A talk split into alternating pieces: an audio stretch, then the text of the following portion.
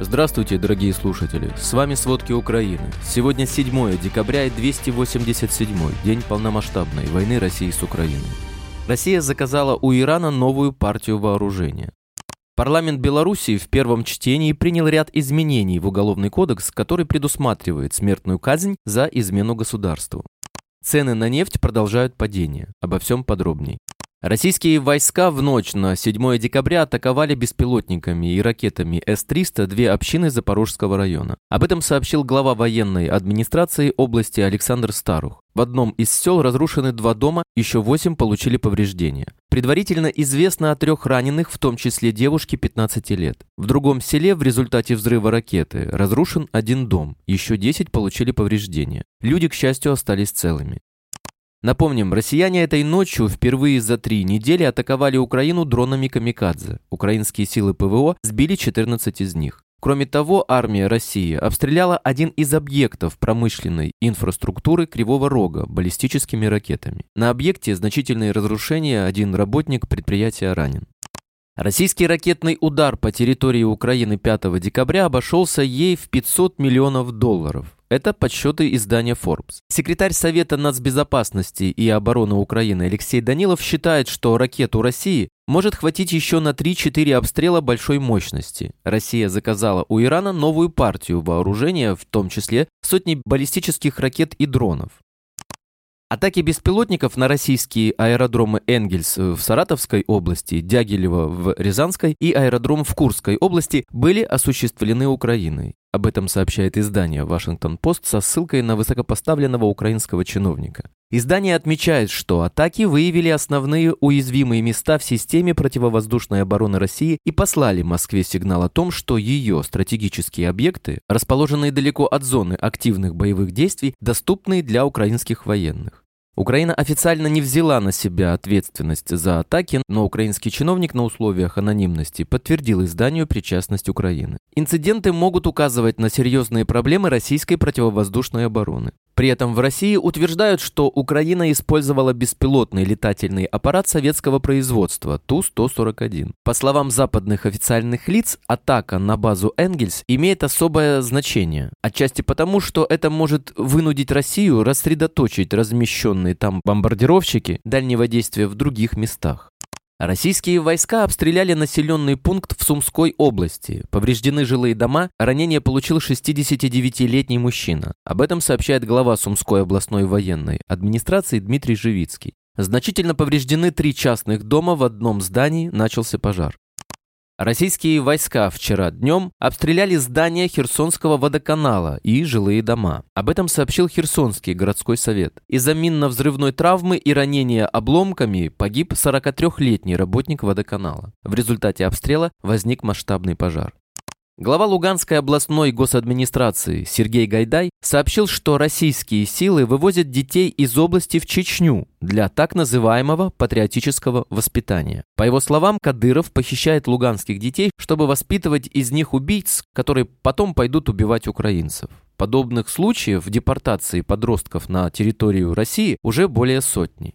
Ранее Украинский центр национального сопротивления сообщил, что российская администрация на временно оккупированной территории Луганщины отчиталась, что для 15 тысяч детей от 2 до 17 лет были проведены углубленные медицинские осмотры. Завезенные из России медики отметили в документах обследования, что 70% из этих детей нуждаются в специальной медицинской помощи. Гайдай отмечает, что именно таким заключением россияне прикрывают депортацию детей на территорию России.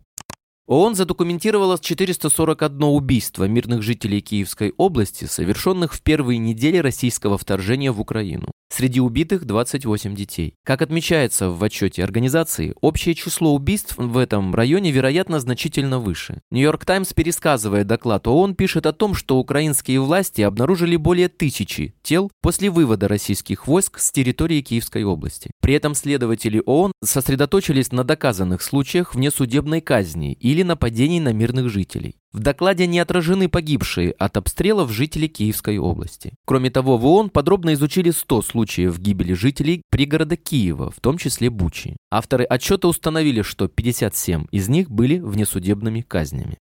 Сейчас нет условий для мирного урегулирования войны в Украине. Россия пытается заморозить конфликт, чтобы начать более масштабное наступление весной. Об этом сказал генеральный секретарь НАТО Йенс Столтенберг. Хотя зимой конфликт, скорее всего, перейдет в более спокойную фазу, считает Столтенберг, обе стороны будут стремиться перегруппировать и перевооружить свои силы. Поэтому страны НАТО должны продолжать оказывать поддержку Украине.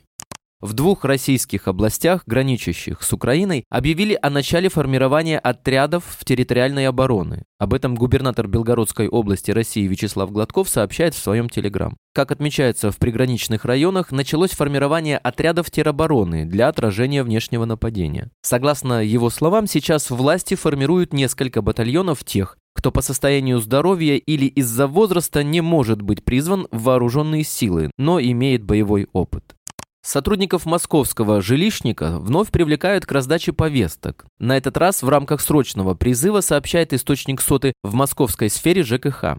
В среднем сотрудникам жилищника поручают разнести по 80 повесток на квартал. Также сотрудникам выдают для разноски предупреждение об ответственности за неявку. При этом речь идет не об уклонистах, а о тех, кто числится в военкомате, но не обновлял сведения о своих отсрочках по учебе или здоровью. Из колонии в поселке Ахтарский, где содержится Андрей Пивоваров, ЧВК забирает заключенных на войну с Украиной. В колонию массово приезжают родственники заключенных, чтобы передать им посылки, с которыми они через Ростов отправятся в Украину. Близкие называют заключенных нашими защитниками и объясняют, что им обещают освобождение через полгода и 300 тысяч в месяц. При этом ни родственники, ни сами заключенные не понимают специфики войны и сравнивают ее с кампаниями в Афганистане и Чечне, считая, что российским войскам войскам противостоят разрозненные отряды, а не регулярная армия. Глава Минпросвещения России Сергей Кравцов заявил агентству ТАСС, что участники войны будут включены в школьные учебники. В Братске Иркутской области лучших учеников пересаживают за так называемую парту героя с портретами умерших российских военных. Право сидеть за такой партой получают лучшие ученики школы, принимающие активное участие в жизни школы и города, заявил мэр города Сергей Серебренников. В начале декабря на российское побережье Каспийского моря вынесло более 2500 трупов тюленей. Причина такой массовой гибели животных не установлена. Вероятно, ясность наступит после исследования патологического материала, который уже направили в лаборатории Москвы и Астрахани. Официальные, естественные природные факторы, под которыми имеются в виду выбросы природного газа, вызывающие удушение млекопитающих. А вот согласно версии журналистки Юлии Латыниной, причиной гибели животных является ядовитое топливо российских ракет ракет, которые выпускаются в сторону Украины из Каспийского региона. Также в результате боевых действий в Черном море погибли как минимум 50 тысяч дельфинов. Аэробус за 11 месяцев 2022 года поставил заказчикам 565 самолетов. В России гражданское авиастроение за 11 месяцев 2022 года не выпустило даже 10 самолетов. Федеральная таможенная служба в ноябре снизила перечисления в бюджет России на 48% по сравнению с аналогичным периодом прошлого года. Цены на нефть продолжают падение, и ниже отметки в 78 долларов нефть торгуется впервые с 3 января 2022 года. Италия сократила долю российского газа в поставках с 40% до примерно 10%, сообщает глава Еврокомиссии. Парламент Белоруссии в первом чтении принял ряд изменений в Уголовный кодекс. Среди них введение уголовной ответственности за так называемые фейки о белорусской армии. Об этом сообщает Белта. Депутаты заявили, что цель законопроекта – принятие мер упреждающего характера за совершение преступлений экстремистской террористической направленности. Законопроект, в частности, предлагает предусмотреть смертную казнь за измену государству, совершенную должностным лицом, занимающим государственную должность или лицом, на которое распространяется статус военнослужащего. В Государственном департаменте США одобрили решение о продаже Польше дополнительных 116 танков «Абрамс» с боеприпасами. Об этом говорится в сообщении польского министра обороны Мариуша Блащака. Первые поставки возможны в 2023 году.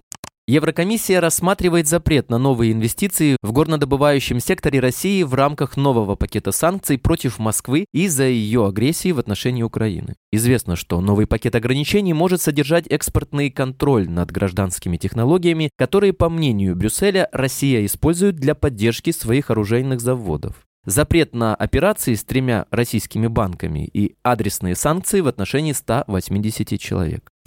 ЕС все-таки намерен выделить Украине финансовую помощь на 2023 год в размере 18 миллиардов евро, несмотря на блокировку соответствующей инициативы Венгрией. Об этом сообщил вице-президент Еврокомиссии Валдис Домбровскис. Государства-члены уже начали работу, чтобы гарантировать поступление этих финансов в Украину уже в январе. Спасибо, это были все главные новости о войне России с Украиной к середине 7 декабря. Помните, правда существует, а мы стараемся сделать ее доступной. Если вам нравится то, что мы делаем, пожалуйста, поделитесь этим подкастом с друзьями в России. Также, если вы хотели бы помочь нам делать материалы еще более качественными, пожалуйста, оставляйте фидбэк. Это очень важно для нас и для распространения правдивой информации. До встречи.